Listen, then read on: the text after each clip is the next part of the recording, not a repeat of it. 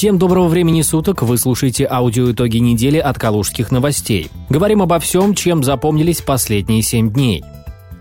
Погода продолжит согревать калужан на этой неделе. Октябрь знаменит сырой и холодной погодой, грязью на дорогах и первыми серьезными заморозками. На этой неделе погода испытывала калужан на прочность, утренние ливни вперемешку с теплыми лучами солнца. А теперь коротко о том, что произошло на неделе по порядку. Стали известны имена убийц Яны Болтынюк спустя пять лет. Завершено расследование громкого дела об убийстве в Калуге в две тысячи четырнадцатом году восемнадцатилетней Яны Болтынюк. Оно сдвинулось с места после того, как глава Следственного комитета Александр Бастрыкин на личном приеме встретился с родителями девушки, а те до этого уже успели обратиться за помощью к экстрасенсам. Как сообщила семнадцатого октября официальный представитель СКР Светлана Петренко, преступников было трое. Двое из них – калужане, братья Евгений и Владимир Татаринцевы. Личность третьего преступника пока установить не удалось.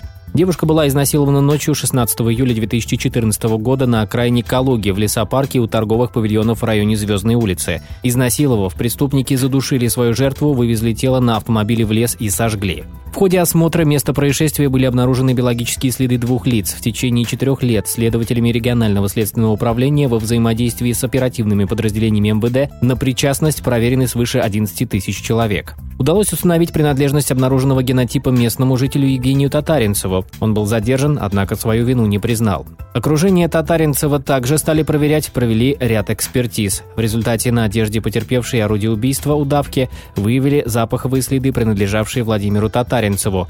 Его задержали, и он рассказал, что напал на девушку вместе со своим братом Евгением и еще одним соучастником, с которым они встретились незадолго до преступления и распивали спиртное. Расследование проводилось под контролем главного следственного управления Управление СК России, уголовное дело направлено в прокуратуру для утверждения обвинительного заключения. Дело в отношении соучастника Татаринцевых выделено в отдельное производство, его расследование продолжается. Родные Яны Болтынюк уверены, что под следствием находятся действительно виновные в убийстве, а не просто случайные люди. восемнадцатилетняя калужанка была жестоко убита в две тысячи четырнадцатом году, только спустя пять лет следователи назвали имена подозреваемых – Евгений и Владимир Татаринцевы. Судя по уликам и доказательствам, да, уверены, что под следствием виновные, не просто случайные люди. Нам представлены все экспертизы, потерпевшие должны их подписать. Там заговора нет, сообщил МК в Калуге брат убитой Денис Болтынюк. Одна из родственниц Татаринцевых заявила, что братьев сильно избили, и они были вынуждены признаться в преступлении. В это в семье тоже не верят. Денис Болтынюк считает, что подозреваемым грозит несколько статей. Самая тяжкая из них по части второй статьи сто пять УК РФ «Убийство». За такое деяние суд может дать от восьми до двадцати лет и даже пожизненное. Но наказание назначает суд, которого еще не было. Ровно решает и то, виновен ли человек или нет. Поэтому виновных пока нет, есть подозреваемые, которые находятся под следствием. После суда дело не будет закрыто, так как не найдены все причастные, добавил брат погибшей. Губернатор Артамонов вернулся. двадцать первого октября состоялось заседание правительства Калужской области под председательством Анатолия Артамонова.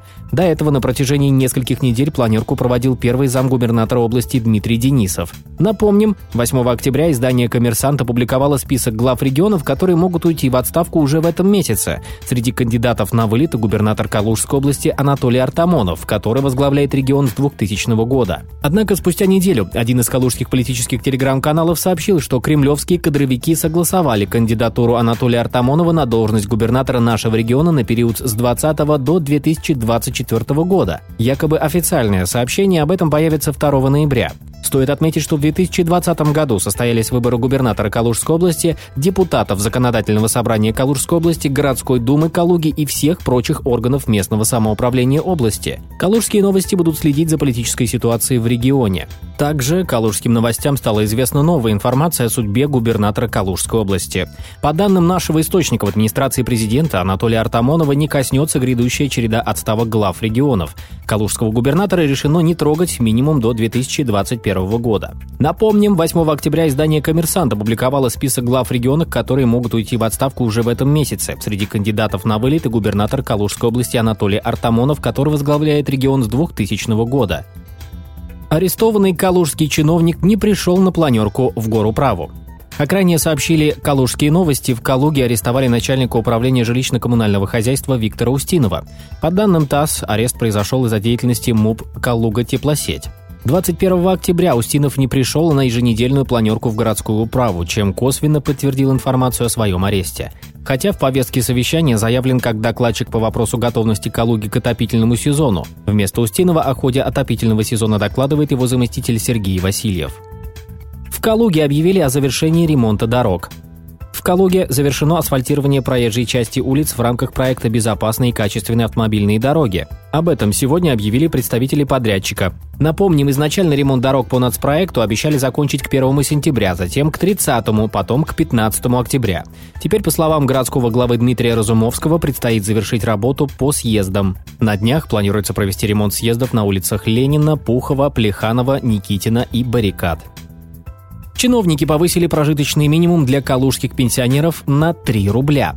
Как сообщает пресс-служба правительства Калужской области, двадцать третьего октября губернатор Анатолий Артамонов подписал постановление правительства об установлении величины прожиточного минимума на душу населения и по основным социально-демографическим группам населения Калужской области за второй квартал две тысячи девятнадцатого года. Согласно этому документу, показатели установлены в следующих размерах. На душу населения – одиннадцать тысяч сто семнадцать рублей, для трудоспособного населения – одиннадцать тысяч девятьсот восемьдесят рублей, для пенсионеров – девять тысяч двести шестнадцать рублей.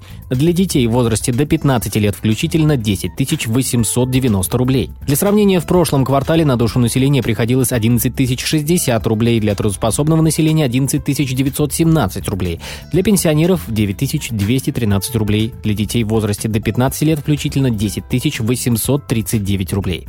Следующая неделя будет не менее бурной, а пока хороших выходных. Читайте нас по адресу калуга ньюс точка ру и слушайте каждую пятницу в аудиоподкасте «Калужских новостей».